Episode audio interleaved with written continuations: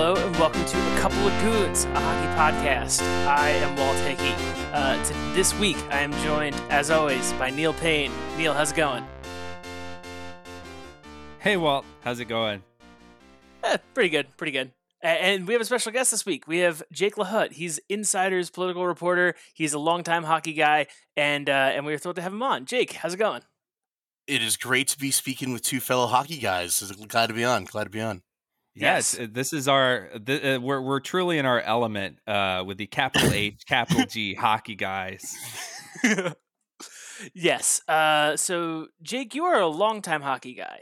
Uh, how long have you been a hockey guy? And I I notice you're wearing a jersey. Would you like to elaborate on what that jersey is? Oh yeah, yeah. So I'm wearing a uh, Detroit Red Wings jersey. My mom's from uh, Michigan, and they happened to be very very good when I was growing up playing. I've probably been a hockey guy since I was. I mean, I've been skating since I was like two or three, and I guess I would like talk about ice hockey as a kid, even though my, parents like didn't play hockey. Like maybe it was on when I was like watching TV as a kid, but like it wasn't like remotely encouraged. I would just like wouldn't shut up about it apparently. So, um, and then you know like played growing up. So I've been a hockey guy probably since like 1990, like seven, 98. Um, I probably the first hockey I like really remember was like watching college hockey around where I grew up in upstate New York. So, you know, Union College, who actually miraculously won a national championship a couple years ago, is a really tiny liberal arts school. And then RPI is the other, the big one in the area. Um, and I remember the Red Wings when they won the cup in 2001, I think, or was it 2002? 2002 was the, the, the big run. And like, I was actually old enough yeah. to like want to stay up late and stuff. So that, that's definitely like, I've been an active like NHL fan ever since then. By the way, it looks like uh, number sixteen is that a Konstantinov jersey that uh, that it, you're rocking? It is. It is. It is a bootleg Konstantinov jersey, and they left like a letter off, and I didn't realize that until like. But it, it was. Well, it, it's you know, cheap. It's yeah, like from like talked about Russia. Like, you know. yeah. Yeah, we did talk about Russian hockey last week, so you know it's it's it is sometimes difficult to get all the letters right in those names. So I know, except for the la- except for the last couple, you got, it, you got the O and the V in the press. the O and okay, the V, yeah. Yes. So you're a Red Wings fan. Uh, we've talked about the Red Wings a couple times on a couple of goons, and uh, and the pervasive feeling is like, man, it was great for a bit. It's a little bit of a slow round right now. How's the season been for you? It's been surprisingly rough, honestly. Uh, I mean, I'm definitely into the like rebuild consensus of trusting Steve Yzerman, who you know, legendary players, the general manager. Uh, but I I kind of didn't expect that it would be as bad as last season or worse. And I was kind of hoping that more of like the young draft picks would be playing. Um, thankfully, a lot of them are over in Europe right now and are doing like you know fine uh, and it actually makes better sense i think because of the pandemic. But yeah it's been like very anxiety inducing and then like if the red wings score more than two goals in a game i'm like thrilled because that means like we're in uncharted territory here and we might have you know a, a win coming up. But other than that yeah it's it's not great. Yeah, and it's really rough after what was it, 25 straight uh, playoff appearances uh, as of up until yeah. a couple years ago, which is incredible. I mean, really, like uh, I think that's the longest in maybe in pro sports history, right? Like I can't remember a team having that long of a playoff streak you know what's what's very bizarre is I'm also an Arsenal fan in soccer, and they have a very, they had a very similar record that was broken like around the same time that the Red Wings had their playoff streak, and and uh, yeah, it's it's it's weird that they're they're both kind of like franchises with a lot of like '90s and early 2000s success who have been in like consistent decline since you know 2010 or so, and no one knows how to fix it. yeah, it's just cycles of rebuilding. Uh, right. I guess eventually the Red Wings will have their have their day in the sun again. Uh, I have no doubt. Uh, especially like uh, you know that's such a great fan base and such a you know great hockey town, literally hockey town. That uh, you know it it doesn't seem like that you can keep them down too long. And Stevie Y, you know, I just uh, I feel like that guy has so much um so much built up, you know, credibility with the fans and everything uh a- after his playing career that it's sort of like he could pretty much do anything. Like he's he's really uh, working with house money, I think at this point. Oh, it's it's like whatever like the like sports general manager version of like political capital is. He just has like an indefinite amount of it like with this fan base. I mean, it's it's crazy, and you know, th- th- I think it insulates him too right now because the fan base generally hates Jeff Blashill, the coach, and I, you know, even though like Blashill doesn't get to pick the personnel you know, uh, completely at his disposal, but like he still gets blamed for this like historically bad team, and Yzerman kind of doesn't have any of that on him because the fans just adore him so much. So hopefully it'll allow for patience and not for like terrible disappointment when it'll just like hit a wall in a couple years of people will like lose their minds, you know. It'll be Blashill's fault uh, even then. He'll be yeah, like long gone. As long as he's around, like, ah, he got the foil. He didn't develop. he didn't. De- yeah, he didn't develop Dylan Larkin well enough. This is all his fault. oh man.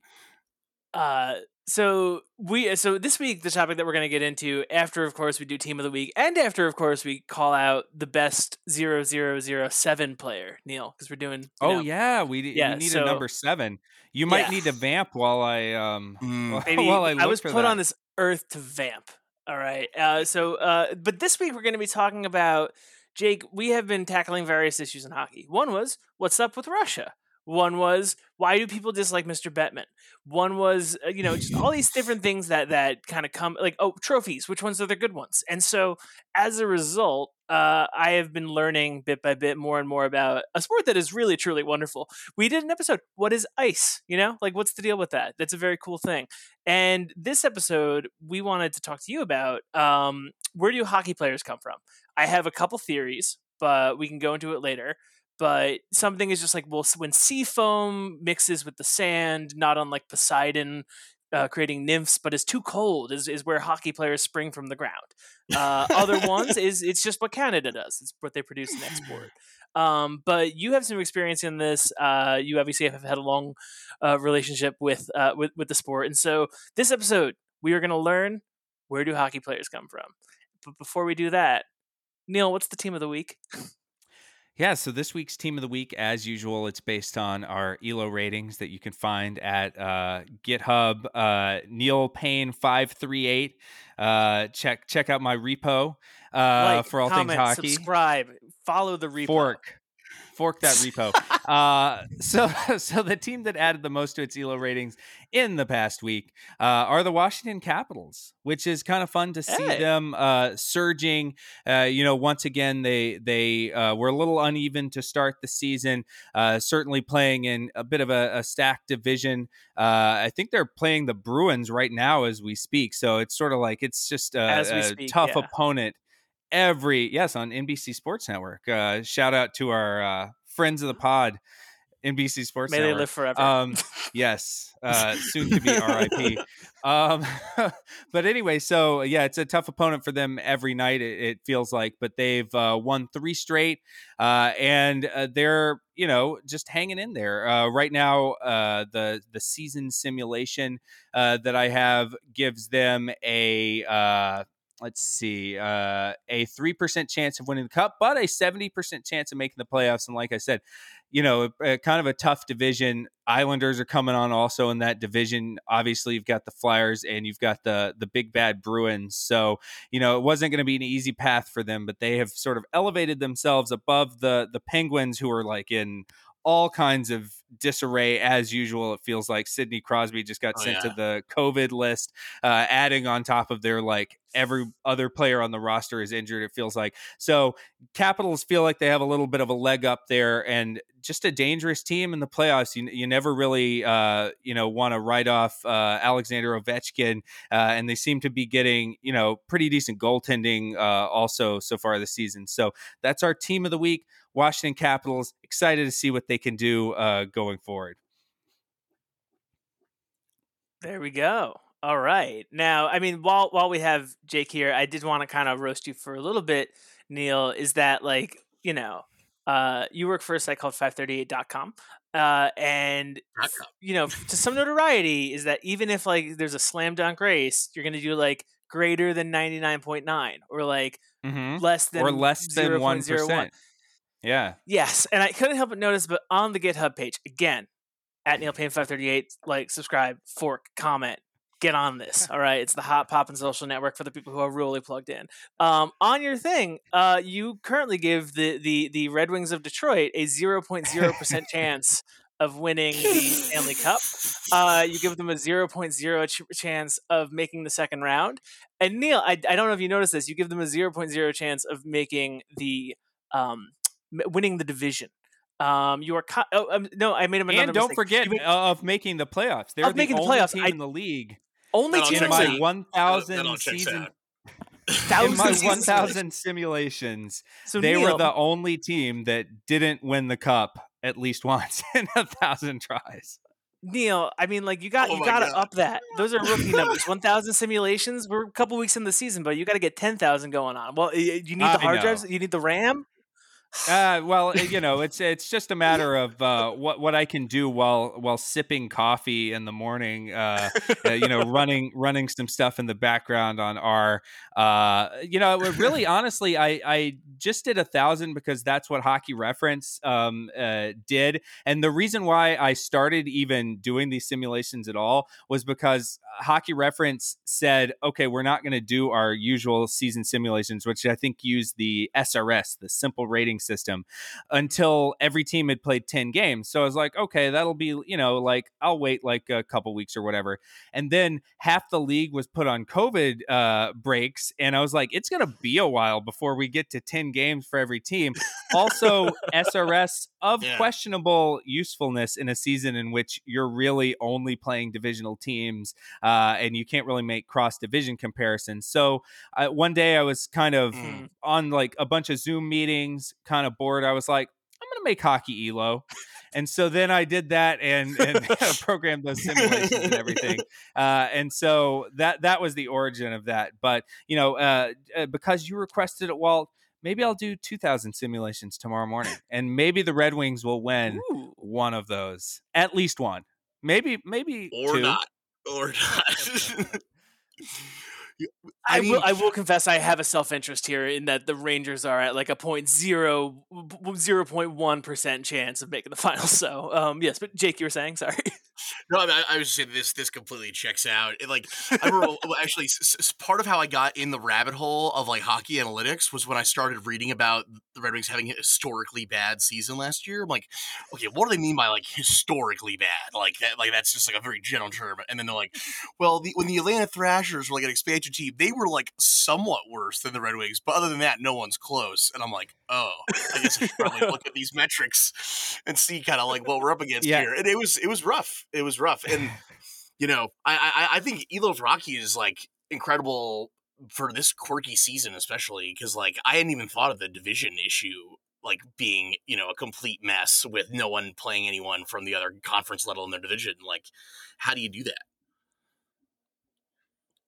Yeah, and it's really tough. It reminds me a little bit of college football this past season, where you couldn't compare teams across conferences because they never played mm other teams outside of their conference. So it's like, how do we know? How do we know the North Division is not just trash? Apologies to all of our Canadian listeners. The North Division is amazing, uh, but there's no way to know across uh, across divisions. And so that's what appealed to me about using Elo was because it has this sort of longer term view of things, and it takes last year's rating and regresses to the mean. And you can even I didn't do this full disclosure for all the listeners out there, but you can do fun things like if you wanted to take into account off-season activity and try to measure, you know, which teams had the biggest influx or, or departure of, of talent, you can do that as well. So there's a lot that you can do with it inside of that framework that I think makes it appealing, especially in a year like this where you know you're really not getting like a great sense of strength of schedule uh, for for any given team. Like somebody complained to me because I wrote about the the Maple Leafs today, uh, you know, having this great hot streak that they're on and really having one of their strongest looking teams, at least on paper. We'll see what they do down the road in a long time. Uh, and somebody wrote in and was like, "Well, you know, nobody in the North plays defense, and when they face against a real team, they'll, you know, they won't be able to score as much." And I'm like, "Yeah, you know, that's a fair point, but we we do have you know some ways to get around that and and so on and so forth. So i think the question of strength of schedule is sort of a, a much more pertinent one because you don't typically think about that in like a normal season even though the nhl is kind of notable for having weird uh, divisional alignments anyway. Speaking of the atlanta thrashers uh, when they moved to winnipeg they still were in the southeast division for uh, at least a good like handful of years. Winnipeg just let that sink in winnipeg was in the several southeast years. for several seasons uh, before they finally rectified that. And I think adding Vegas made that possible, but it's sort only of like NHL. Yeah, only the NHL would do that. Um, uh, and, and see, we talked about this on the Bettman uh, rant. Uh, was like this is your advantage when you don't have these geographically named divisions. Winnipeg can be in the Smythe division. Nobody knows what a Smythe is, so it's fine. like uh, you know, you, the you Prince of Wales seems like he would everything. rule in Winnipeg, right? Yeah, the Prince of Wales, I believe, is the monarch of Winnipeg. Yeah, give or take. um, yeah so i we should go on like again like just more stat rambles on this because i feel so first of all like for a while there like when we just kicked it off and you were explaining oh it's so hard to do elo this year. It's impossible to get a forecast i was like yeah i mean that sucks man. That's real hard. And then i remember that i predict the oscars every year and come on man welcome to the party. Lack of information like just kind of shooting from the hip seeing what you can compile trying to make it work but not knowing until what actually happens like welcome to well, welcome to entertainment data journalism. Uh but know, it's sports uh, isn't supposed to be this way, Walt. We're supposed rules. to be predictable.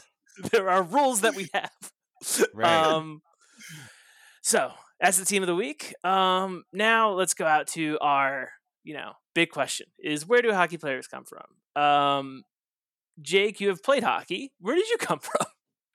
So, I come from a kind of not quite hot spot of uh, a suburb of Schenectady, New York, in the upstate area. So, I mean, think about it. Growing up, we were pretty fortunate with the amount of rinks around here. Like, I, I already just sort of like started ticking through my head, and I could think of at least like eight or nine rinks in a region that is, you know, in the hundreds of thousands of people around the state capital of Albany. So, uh, the biggest ones, though, you know, like kind of branching out in my state would be kids who grew up playing in Long Island for sure. Roy's really good.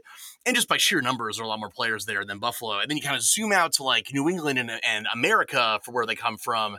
And there are these crazy stats that have held kind of generally true over the course of American players being in the NHL, which is that usually around like half of them come from either one of three states, which is Minnesota, Massachusetts, or Michigan, and they've kind of been like the, the dominant American you know products. I, and also in terms of like high school hockey, you know, it's Minnesota and Massachusetts have like kind of the closest thing to what I think would resemble most American high school sports, just because they're like every school has it.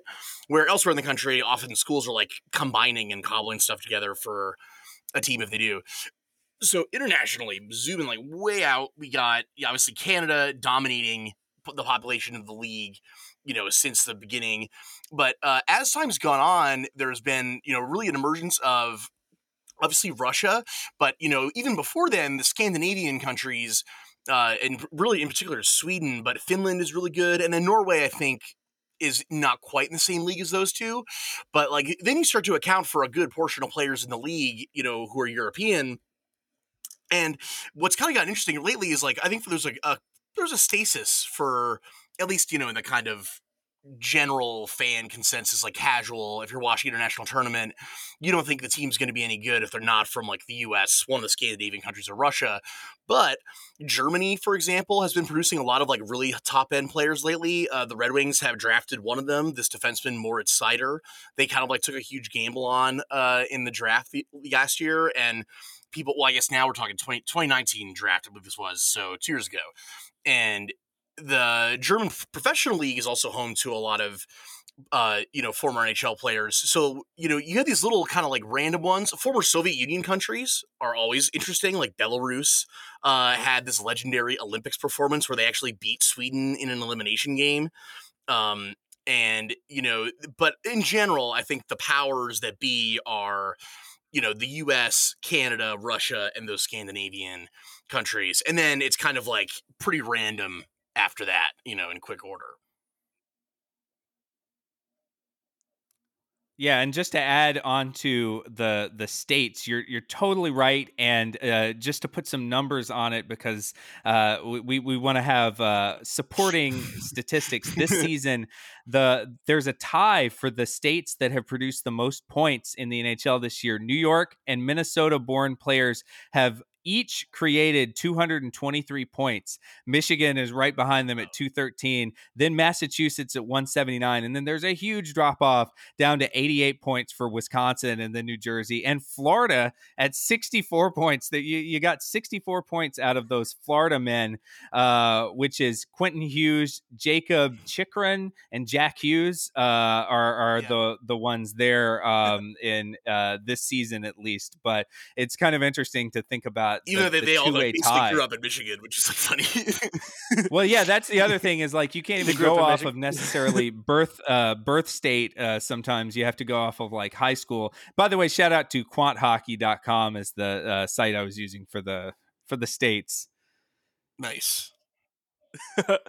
the uh so it, like it seems like the the question that I kind of have, I guess, the immediate one is there is and maybe this is wrong. There doesn't seem to be minor league hockey in as much of the way that there is minor league baseball, nor like college football as a direct conduit. What is the kind of pipeline for, I guess, Americans, Canadians? Because obviously the international scene is probably a bit country yeah. to country. But like, so what is the what what is the kind of pipeline that that looks like? So on this continent, you know, you're basically talking uh, there. There's kind of a main divergence, which is there is the uh, ma- what's called major junior, and if people refer to juniors in Canada, this is generally what they're talking about, and that is you know the, these kids who are 16 and older. Uh, getting you know paid a kind of small amount of money to like basically be professional hockey players already, and then you have the college route, which is very interesting for a number of reasons. But on the just immediate end, um, you know, basically, if you play college hockey, uh, you're often also playing a couple years of unpaid junior hockey before that, which is a, that's really a trend that's like solidified over maybe the past like two or three decades. You know, I'd say like at the end of the '90s, early 2000s, that wasn't really a thing, and now like even Division three schools do that, which is kind of wild.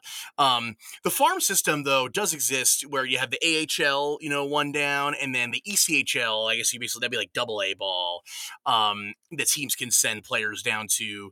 And I mean, generally, the ECHL is like it's not great uh, if you end up there in terms of like your you know prospects of like actually making the NHL team one day, unless you're a goalie, which you know because you only have so many goalies on a team at a time.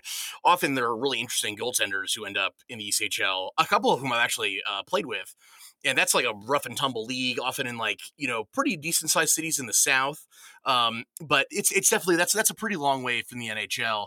And then you have the whole European league system which I think has been more maybe top of mind for fans this year because of the pandemic, because there are a lot of younger players who just chose to not come back overseas. And I the, the I forgot there, there's an analytics person who did like a really interesting study of like a kind of definitive ranking of which of these developmental leagues are the are the most competitive. And remember, the one of the findings was the SHL in Sweden, or the Allsvenskan, or however you pronounce it, was almost on par with like you know the AHL and with like the you know what we would consider like the next couple notches down from the NHL here.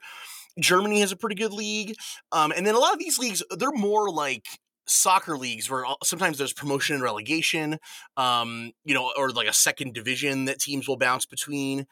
And, you know, that's where it's like it just sprawls out so much that it's very hard, I think, unless you're a professional scout, to like monitor any of this stuff but it, what's been interesting, I think, just to wrap up with the the junior college thing is like that pipeline. Even for Canadian born players, a lot more of them now are choosing to play in the NCAA.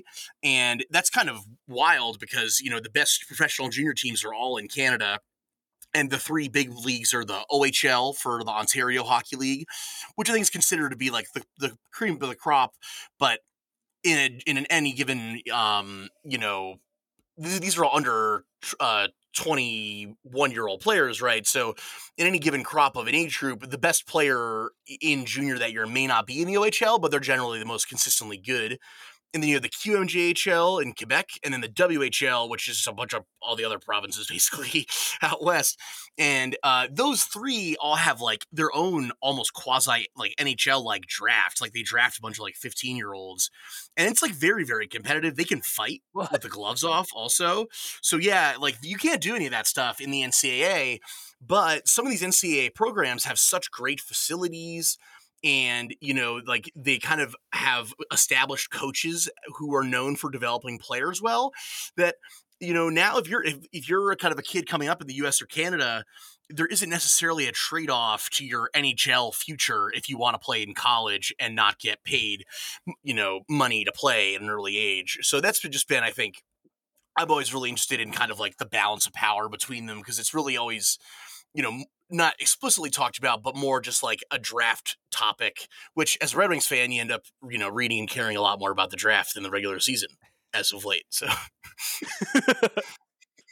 Yeah, and junior hockey uh, is is really wild. Like you mentioned, that they have their own draft at like a really absurdly young age, and these kids are they're going off and like you know living with uh, oftentimes like you know families that will take them in at, and and it's just sort of like oh they're the family that one of a handful of families in town that take in the players that play for the Sault Ste. Marie Greyhounds. And so you'll like live with you know random families on your own at like 15 16 years old uh, and you know it's sort of like very early professionalization of your your hockey life. So by the time uh, some of these kids get to the NHL when they're like 19 19, 20, uh, 21, they've been like doing this at this roughly this level in sort of that lifestyle, at least for uh, a long time already, um, which is really wild to think about. And I also love the names of the major junior teams. You know, you've got like the Peterborough oh, so Petes, good. so good. The the uh, Mississauga Steelheads, the Guelph Storm. Uh, the Sarnia Sting, obviously the Sault Ste. Marie Greyhounds, Sarnia which is Sting spelled S Kitchener Rangers. Kitchener Rangers, yeah, Windsor Spitfires. Uh, the Sault Ste. Marie, by the way, spelled S A U L T S T E period Marie, but they say Sue S O O on their jersey, and they have these great. Uh, I think Wayne Gretzky played for the Sault Ste. Marie uh, Greyhounds when he was in juniors, and they have these great red, almost like the Red Wings a little bit, this red and white jersey, and it's got a literal greyhound, and it says Sue S O O across the front. Uh, so yeah, there uh, it's just like a rich history of um, of teams there uh, in, in that, and they go back. You know, most of them go back decades and decades decades and uh, pretty much all of the top players, especially the further back you go, because basically the further back you go into hockey history, the larger share of all players in hockey were from Canada and go through that that pipeline that like you can trace back the lineage of the star players of like all of the great players from history through these like teams that still exist now uh, and and are part of that you know uh, that long history. The other thing we should, we should mention, Walt, is these teams play like 80 games a year. like plus like playoffs, like the NHL. Whereas in co- in college, your schedule is like at the most you're playing like thirty some odd games, you know, and then you make your run in the NCAA tournament. So a lot of what you'll, you'll hear this is an aside sometimes, like you're watching a game on NBC or soon to perish NBC Sports, and they'll say that Peacock so, baby.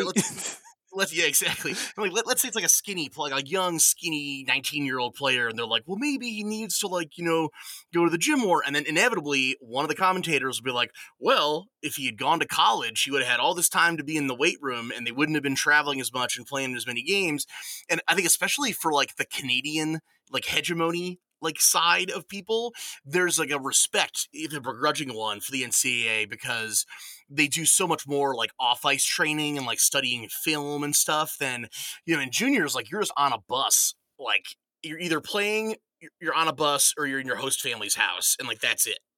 That's all they do. You're on a literal greyhound. Yeah. Right. yeah. I, um, and I love that though. I love the fact that those schedule links give you the opportunity to have like some really silly numbers, especially in a previous era of of uh, of offense in juniors. Like there was one year I looked this up just now. Mario Lemieux in the uh, Quebec Major oh, Junior oh, no. Hockey League, he played 70 games at age 18 for Laval, uh, which I don't even think exists anymore. He had in 70 games Laval okay, Rocket. Uh, the Voisin Uh, they they may have like oh, no, uh, yeah, changed their name. Yeah. Uh, but uh, th- so 70 games, he scored 133 goals in 70 games. He also had 149 assists. So he had 282 points in 70 games. Uh, and that is an absolutely ridiculous season. But only with 70 games 18? do you get the opportunity to do that. Yes, he was 18 playing against major junior competition. Now, he didn't put up numbers that far off from that in the actual NHL uh, within five years right, of that, but, but that's another story. Yeah. Um, I have a question. Um, is Canada okay? Is it seems like they've kind you know, of structured a society around creating hockey rather than the other way around. I mean, it's, it's, it's really interesting that like this jumps out to you immediately because in the kind of like hockey journalism world, there's definitely like a huge discourse in Canada about like the abuse of players at these junior teams, and I think how like hockey is like a culture like accepts a lot of like kind of just like baked in very toxic behavior that's just like the baseline for the how the coach should. Sure conduct the team and also the the billet family situation is just like wild. I mean it's like it's like you're going on like you're, you're like an exchange student but like you have a full-time job as a professional athlete as that exchange student that pays like kind of a minimum wage like and, and that's just the, the wild thing because a couple of these kids yeah they're gonna make it to the nhl and they're they're gonna do great, you know, and they can already get like endorsements and stuff if they're doing this thing instead of like in the NCAA. So they're making money for their families, like that's cool. But obviously for everybody else, you've like kind of foregone having a high school education essentially. I mean, they, they say that they do sc- like a school component for these teams, but like I've never heard anyone explain it in a way that doesn't make it sound like it's just you know barely happening and the you there are a lot of also because of the fighting yeah uh, there's a there's another discourse in canada about head injuries you know even as enforcers have kind of like receded from the game you can't drop the gloves and punch someone in the head repeatedly in college hockey but you can do that for like 80 games a year in juniors and there are definitely guys who like you know they need to try to fight as a just you know a little advantage to stay in the team so they don't get you know sent home or they recruit someone over them. So it's like kind of a crazy way to go about things um, and also just like the infrastructure for youth hockey in canada is wild like i remember the first time i saw a really like top level canadian youth hockey team play i, I so i was in squirts i would have been like you know like 10ish years old and uh a Canadian team came to play in this tournament in like Niagara Falls, and th- we saw them skating around. And they they must have been like you know seven or eight year olds, and they could have beaten like our team by like a lot you know and we were we were like scared watching these like tiny children go around and like we would lose to them you know like and then we, you know, I played a couple tournaments in Canada, and it's it's it's like it's like Texas high school football, but like everywhere. So I was in this tournament called the Bell Cup in Ottawa, and like they broadcast all the games on TV of like some sort like of these like completely random teams from you know the US and Canada and like there were like scouts at these games they had like a post game interview thing and we're all like you know, no one cares about hockey where we grew up. And here it's just like everything. So I definitely just think the monoculture of the whole thing is like kind of nuts. And the fact that the junior system, I guess it strikes us as Americans as weird, but really we're the anomaly with the whole student athlete thing. And I think it's kind of a really interesting comparison as, as to like which is more or less exploitative, you know, because these guys are at least getting paid for all this. So it, I found it all fascinating.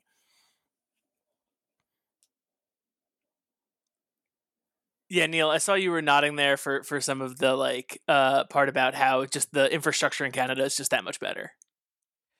Yeah, um, and it just makes sense given how woven into the fabric of the country hockey is. Like one of the like the hockey sweater is this uh pretty good children's book, very wonderfully illustrated book that's like a beloved Canadian children's classic that will be like the first children's book that Canadian children read, you know, and it's like about hockey. Uh, I think it tells you a lot about like the central place that it uh, it, takes in their life. And we talked about this a little with the Russian stuff last week. That like it, it was so central to Canada's identity to be the best hockey team in the world and uh, th- this feeling of insecurity that the soviets might even like remotely be on their level uh, really sort of created like a, a, lot of the the way that they approached um, international hockey through the 70s and into the 80s and so on and so forth. So I think there's still a lot of like, I think probably a feeling of, of loss in Canada just because of the fact that A, there are so many teams in the NHL right now that are not based in Canada, uh, and that's been that way for a while. And we talked about Bettman and his, him overseeing some Canadian teams move from Canada to the U.S. God forbid, the southern U.S., uh, the the worst of all uh, possible outcomes, and then also the fact that no Canadian team has won the Stanley Cup since 1993, uh, and just the fact that Canadian players make up a smaller share comparatively of NHL players now than ever before, and you can kind of see it go down progressively each decade since about the 60s. Those are all things that are sort of cultural markers that show that Canada's hold on the game that that is so central to their culture is is kind of eroding away which is in some ways it's a sign of the game is being opened up and more opportunities are open to to more uh, players around the world and that it's a deeper talent pool far deeper than it ever was. If you think about it you know how good could the talent pool be when it's just drawing from only the Canadian provinces and really only the like southern Canadian provinces, uh, you're you're not going to have as good of a um, a game as as when you open it up to the whole world. But at the same time, I do think that there is a tremendous source of pride and centrality of the game to uh, you know pretty much every Canadian. They learn to skate pretty much as soon as they can walk uh, in a lot of cases.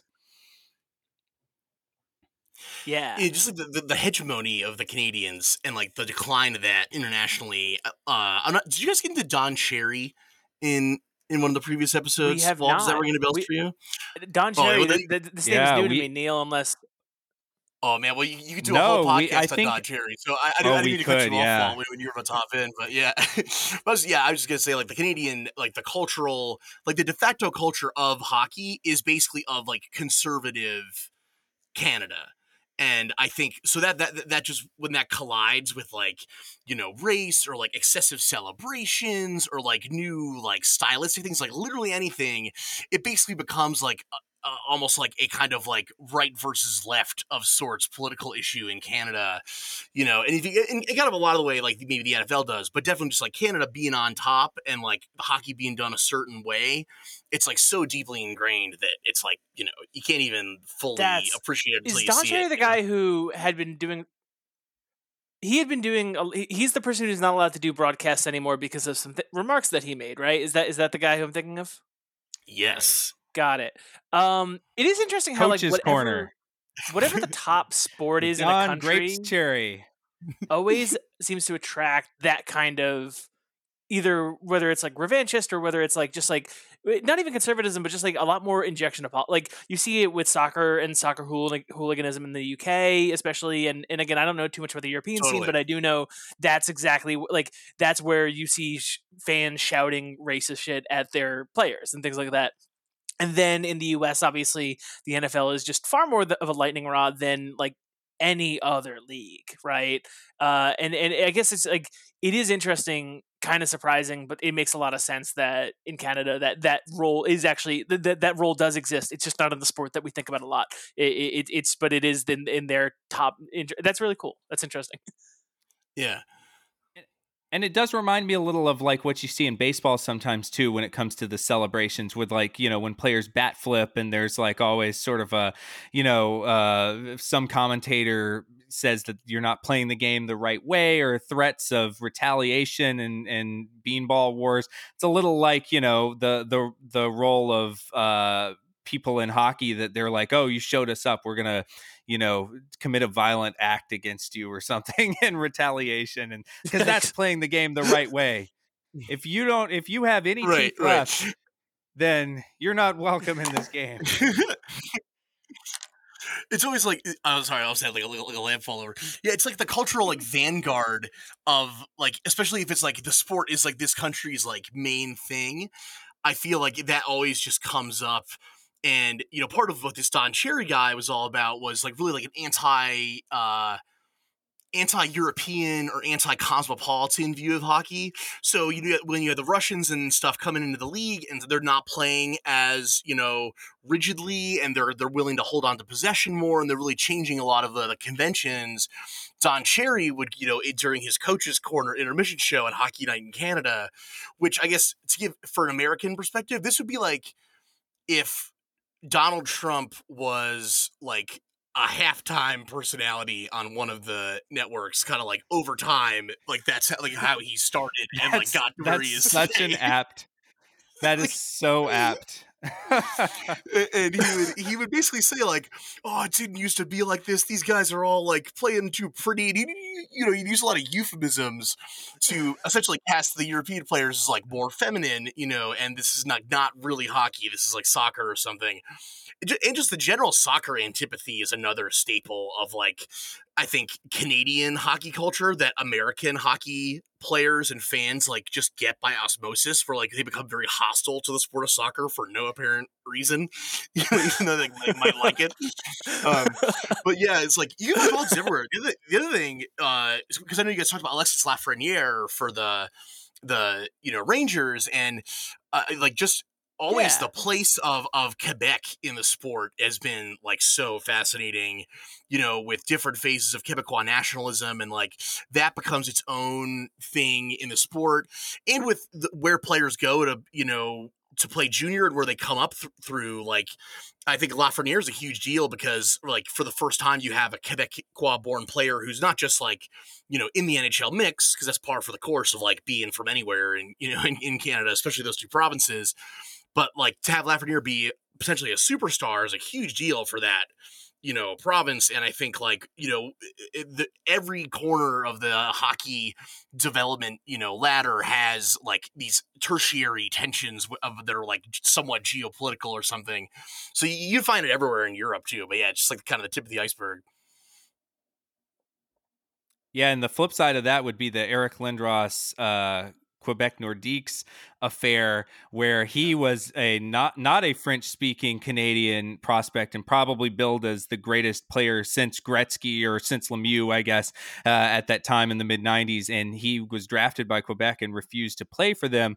And there was a lot of, I think ultimately it was, a, he says that it was about not wanting to play for the owner that they had. Uh, and they, the team ended up moving within a few years of that anyway, but it was interpreted widely by the whole province of Quebec that it was sort of this anti-francophone, anti-Quebecois, um, you know, stance that this this uh, kid from Ontario was taking, and that inflamed all of the usual secessionistic, you know, all, all of this um, uh, independence movement and all of this in Quebec that eh, I don't, I don't think that we as Americans necessarily really fully understand all of the different kind of cultural implications of that. And that is a big backdrop for hockey because there's a team in Quebec the Montreal Canadiens, who have won more Stanley Cups than any team in the history of hockey by far. And so I think that that is definitely like woven into the long uh, historical fabric of of the sport as well. Yeah, this is very fast. Uh, so, like again, like we sometimes when we're talking about hockey, we veer back into things that I know about, and like the politics of Quebec is like like I, uh, I've like there's a great museum in Quebec that I went to I think twice uh, at Pointe-Noire that basically it's over the original site of Montreal. Um, yeah, and yeah. it's just it's a deeply cool Montreal history museum, but like kind of like as an American visiting, you can just almost like see the like the tension seeping through at times. It's just like there was an informational video about like, oh, here's the history of Montreal. Let's go through the '60s, and like it was very uh, like compelling to watch at times. But um, that's so interesting that there is that tension because it does like that's the kind of thing that you don't really see from the outside looking in, I guess.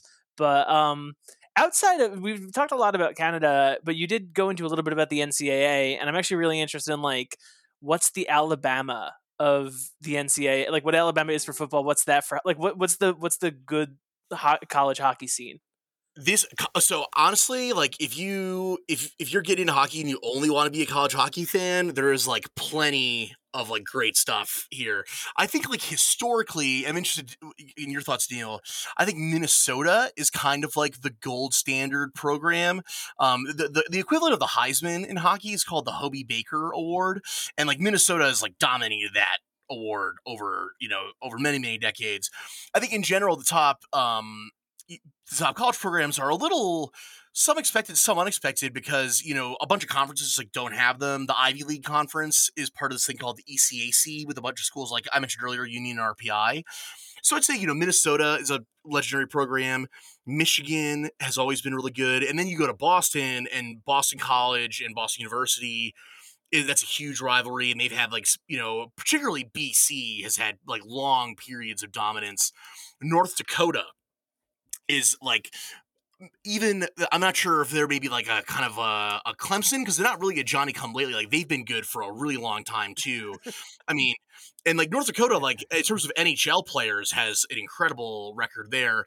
And then it's kind of like dispersed, and you have sort of like you know newcomers. Like the Big Ten only formally became a college hockey conference a couple years ago, so that's been an interesting realignment that I think has actually kind of like left the uh the actual like the national tournament a little interesting because before there were kind of like uh your dominant conferences were the Hockey East, which is where the Boston area teams and like Northeastern and Providence they all play. And then you had these two conferences in the West and in the Central that were really good. And that was basically like the anchor of the sport. But now it's it's a little more up in the air. And like Penn State, for example, has a program recently putting a lot of money into it, and they've been contenders in the NCAA tournament after only being a club hockey team like 10 years ago. So, Neil, I'm curious, who, who do you think is like the, the top dog? yeah, no, I think I think you're totally on the money, especially about like yeah, it's such a weird mix between teams that you would expect. So Michigan, for instance, I think has the all-time most Frozen Four championships of any team which is not out of keeping with their performance in football or basketball over the years. Mm-hmm. Wisconsin is right up there. Uh, Minnesota, like you mentioned, Boston College, uh, you know that great rivalry uh, in in Boston. Michigan State also, I think, especially when I was growing up in the '90s, I remember them being a big uh, program. So you're sort of like, oh, that's interesting. Well, those are like power conference teams from other sports. Then, eh, like you said, North Dakota is a strong player. Denver is a strong player. Uh, you you have Boston yeah. University, which doesn't really have much of a presence in other sports. They're dominant in in college hockey. You have Michigan Tech. Not uh, Michigan Tech has won, uh, I think, as many championships as Michigan State. Uh, Maine, uh, who was the alma Whoa. mater of the great Paul Kariya, uh, is is one of the other ones in yeah. there. Lake Superior State, Colorado College, Cornell actually has a great hockey program. Oh, uh, oh, and and so it's really like I was I think it was a little unfair to them. Yeah, it's a it's a really interesting mix of teams that are known for their sports and then teams that are known basically specifically for their hockey. RPI is a great example too. It's sort of like Rensselaer Polytechnic. Like I, I cannot name a time that they went to other, you know, college. Like did they are uh, kid, did they make the NCAA tournament at any point? I don't think so in in basketball, but uh, they they're like an elite college hockey program. So I, I think um, it, it's it's fun to think about those. And yeah, I don't know who the like what the state of you know uh, total dominance is right now. Like Minnesota, I think won the last uh, Frozen Four. I don't think there was one last year because of the um, the pandemic. Uh, and yeah, we've also had Duluth, like weirdly, it's been like the real like powerhouse yeah. the last couple years. Yeah, exactly. Um, and and so that is a weird. Yeah, it's Minnesota Duluth. Not even not even uh, the Golden Gophers uh, that that we know from the from the basketball and football world. So yeah, it's just a really weird um, uh, group of teams. But I I loved the fact growing up that like so you learn the teams that are really good in basketball and football kind of by osmosis. Especially me, I grew up in Atlanta, Georgia, so it's sort of like the the mecca of college athletics, you know, uh, always there.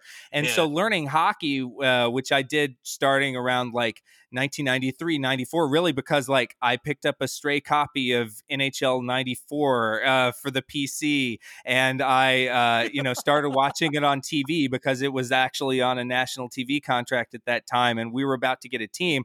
RIP the Thrashers. I'm not mad at you, Winnipeg. Uh, go Jets.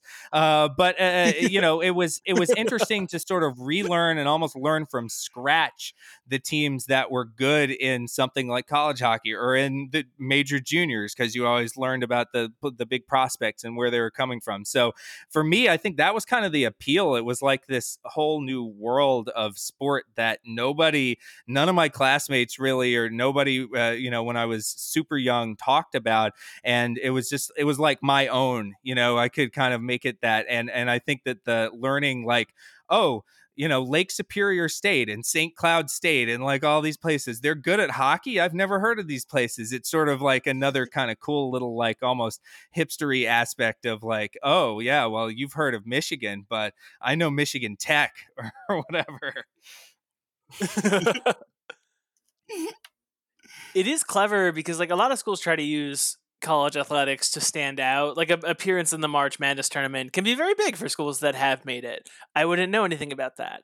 But the schools that like potentially use college athletics as a way to break in and get notoriety, it seems like the uh, like you've mentioned a couple hockey programs that just kind of uh, appeared out of nowhere. How hard is it like I guess the next kind of and I, uh, we can kind of wrap up on it is like hockey prospects how like how do you build an organization and build a team from these constituent parts that we've been talking about yeah, so uh, the so the technical definition of a prospect is like you have been either drafted by a team or you have like some sort of contractual you know arrangement with them, but you're not like a rookie in the NHL yet. And the NHL draft is interesting because unlike you know, uh, with the NFL or the NBA, there's really no like declaring for the draft because you can be drafted by a team and continue doing your thing, playing like in Europe or playing for your college.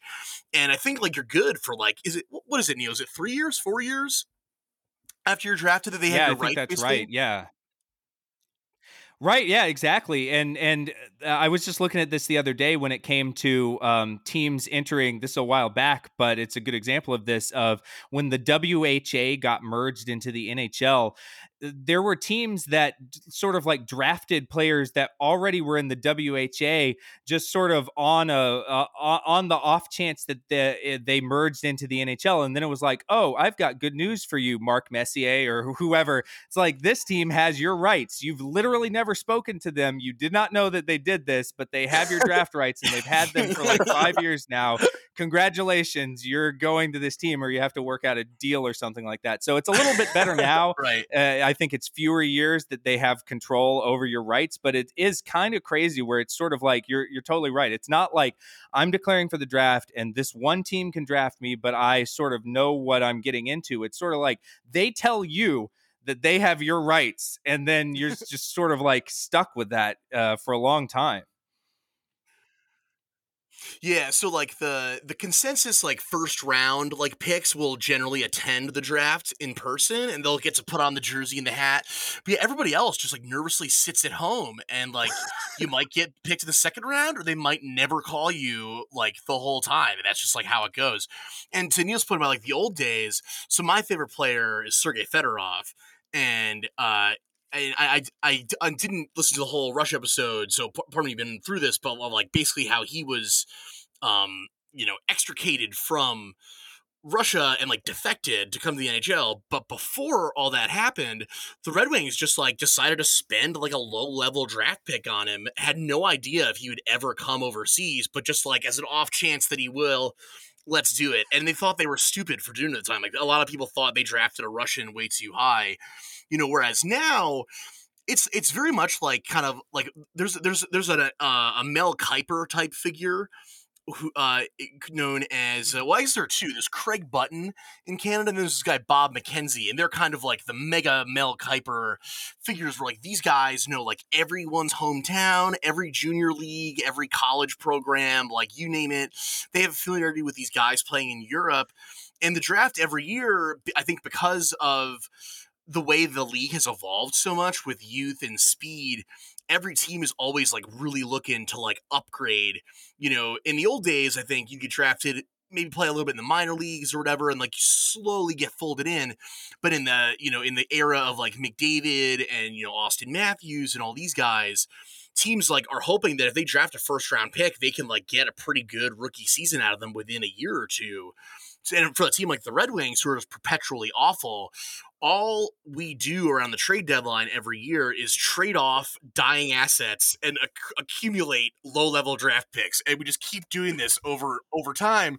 So, like the Red Wings over the last three years have drafted six years worth of players. Like basically, they've had double the amount of picks you would normally have in a draft.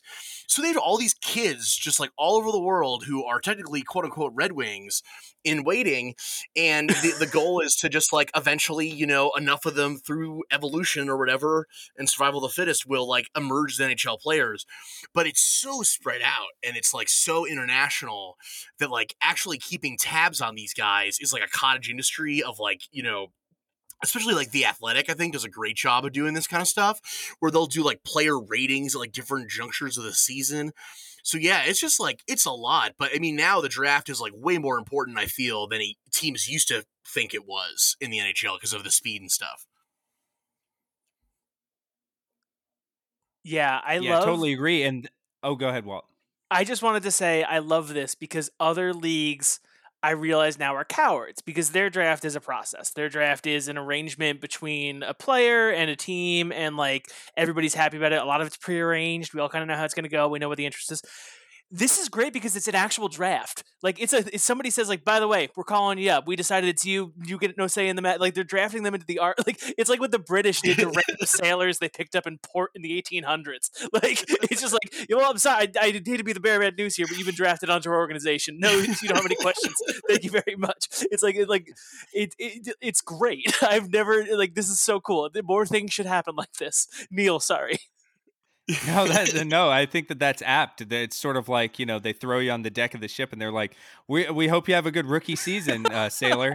Uh, and I was just gonna say Lafreniere is an, is even like a good example of that, where in the past, yeah, he would have been brought along a lot slower, and so you wouldn't be staring at him having what is it five points. He's come on a little bit more recently, but I think he had one in his first thirteen games, and now he has five and twenty. And staring at that, and there are already people that are like whispering like is is Lafreniere a bust? Which uh, they should not do, by the way, under any circumstances. But no, like you're being subjected to that as a child.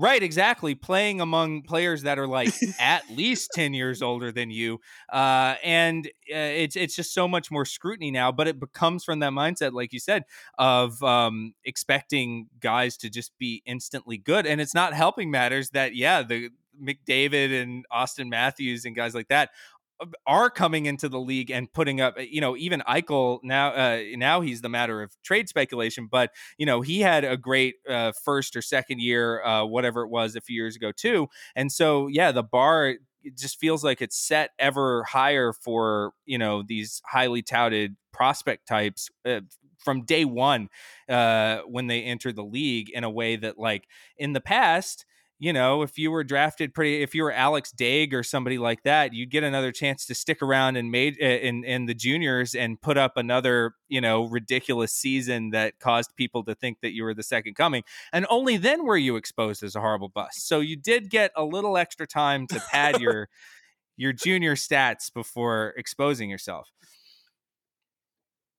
Yeah, and like so like a, funny quick story like i had a, a guy I, I played with in high school who got drafted by the pittsburgh penguins uh, his senior year um, before going to play college at, at, union. And you know i mean this guy this guy was like one of the best players that i ever played with for sure. But it was one of those things where like he was a late round pick and even though there was a lot of buzz about him like before a game and he was you know one of our like top three best players that year he like it wasn't like an expectation that he was gonna get drafted or anything. So like it just like happened. And like we're all like really excited. It's like really cool for him. Like he got a call and like that's kind of his story. But then when he's in college, what's really interesting was like he would come play a little bit in like my men's league over the summer and play play a couple games here and there. And what was really weird was like even though he's not a professional athlete yet, he could go to these uh, development camps that the Penguins would put on for like all the players they've drafted. They kind of like if you know basically like once or twice a year they get them all in the same place and they have them play against each other and kind of like size them up.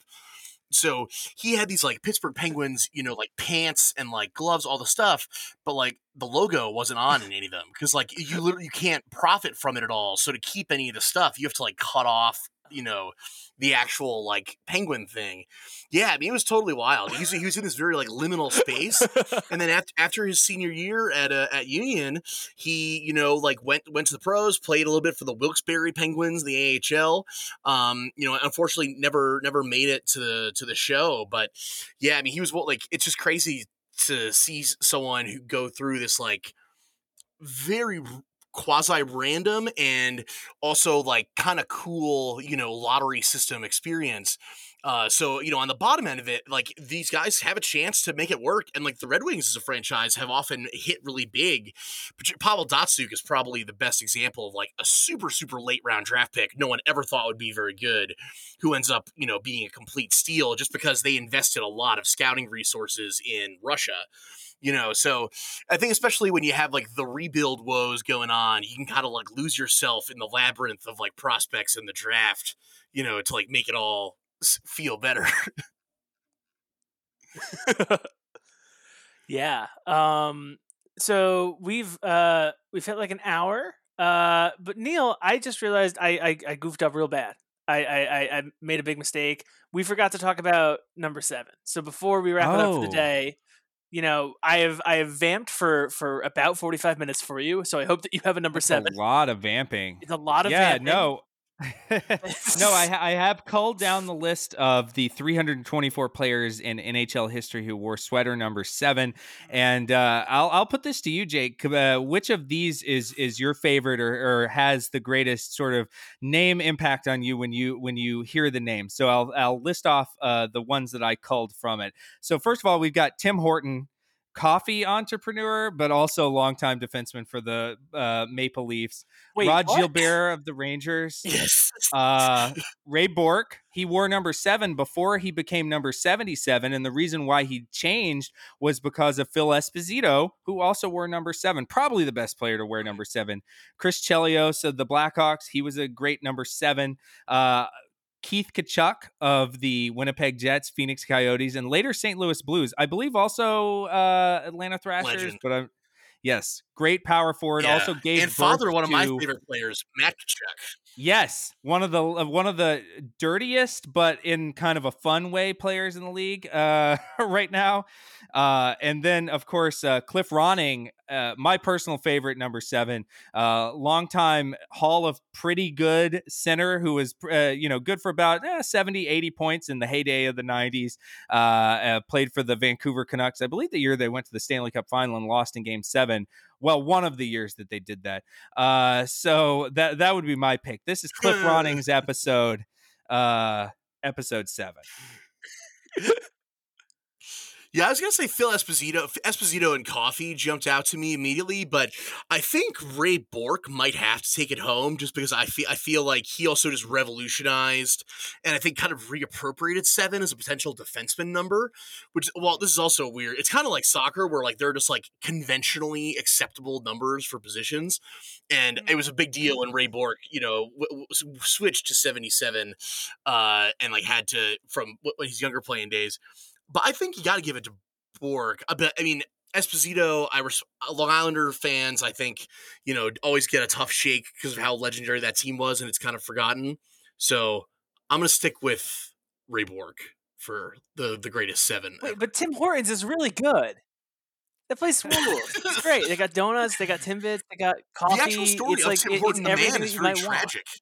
Yeah, it's crazy. The actual like I remember when I first heard the Tim Horton story from uh my my parents. We were driving through Canada, and they're like, "Yeah, he's like a real guy." And he like died. And I'm like, "Oh, like it wasn't just like a name made to like, you know, connote the ideal like donut and coffee homely Canada place. Like it was a real guy." Oh my god. Although it is also that, like that does, especially with the like signature on the sign and all that. You're just like, uh, I, I don't, I don't know Tim Horton, but I, I feel like I like the guy. Um, but yeah, he died in a car crash, right? Yeah, ah, that sucks. Yeah, The, the, name Tim Horton was like created in a laboratory to sell donuts. It's it's a good name. I'll have to I'll have to look Very up. Very good Canadian Canadian good, name, yeah. which makes sense because he was on the Leafs, and I believe he was on uh, captain of the Leafs, maybe the last Leafs team to win the Cup. Uh, it would have been long enough ago for that to happen. Um, which is to say, the Leafs haven't won the Cup in a long ass time. All right. Um, I think that brings us to the end this week. Uh, Jake, thanks so much for coming on. It's a pleasure, guys. Yeah, it's, it's, it's, I, I love this. Is just a great concept for a show. I feel like it can be applied to a variety of areas, so I'm, I'm really happy to, to be on board early. You know. Yeah, I'm very happy that you came on. I'm very happy that you were able to come by. Uh, we'll have you back on again uh, on a topic you're choosing. If if if Detroit comes, if hey, if I know that some monster has them at a 0.0% chance to make the playoffs. but if they can overcome those odds just a teensy tiny bit, then I think that that, that we'll have you on a couple times. But um yeah, thanks for coming on, man. This is great. Yeah. uh, where can folks find uh, both of you? Jake? Uh, I'm on I'm on Twitter at Jake Lahut. That's a L A H U T, pronounced Hut. You know, like the primitive structure. And yeah, we're insider with Walt, so uh, you yeah. know. All, stories are there on the homepage and uh, i do share thoughts about about hockey lately it's been a lot of negativity about the red wings reverse retro jersey being unimaginative and a joke it, but uh, it really know, is i didn't want to say something but it really it's not one of the better reverse retros. It's by far the worst. I know they have a. I mean, they're they're it's a disgrace. It is. Their usual look is so good that I write it off a little bit to like there's not that much that you can do around that that uh that improves upon it. But at the same time, it's like ah, you see some of these other cool ones out there, and it's like, yeah, the Red Wings yeah. kind of phoned this one in this year. I feel like. uh, and then Neil, uh, you can be found at GitHub. Uh, GitHub, Neil Paine five thirty eight, and anywhere else, any, any other lesser social networks that you can be located. I mean, you know, I'm on Twitter just like everybody else, Neil underscore Paine, but really, it's it's just about the GitHub. Hell yeah! Uh, and I'm Walt Hickey. You can find me at Insider, where I wrote a wonderful story about foam spam uh, that I've been working on for a little bit, and uh, and also Numlock, uh, and also at Walt Hickey on Twitter. I have a GitHub. It's been a minute. Don't remember what my GitHub is, but uh, yeah. uh, and hey, thanks for listening.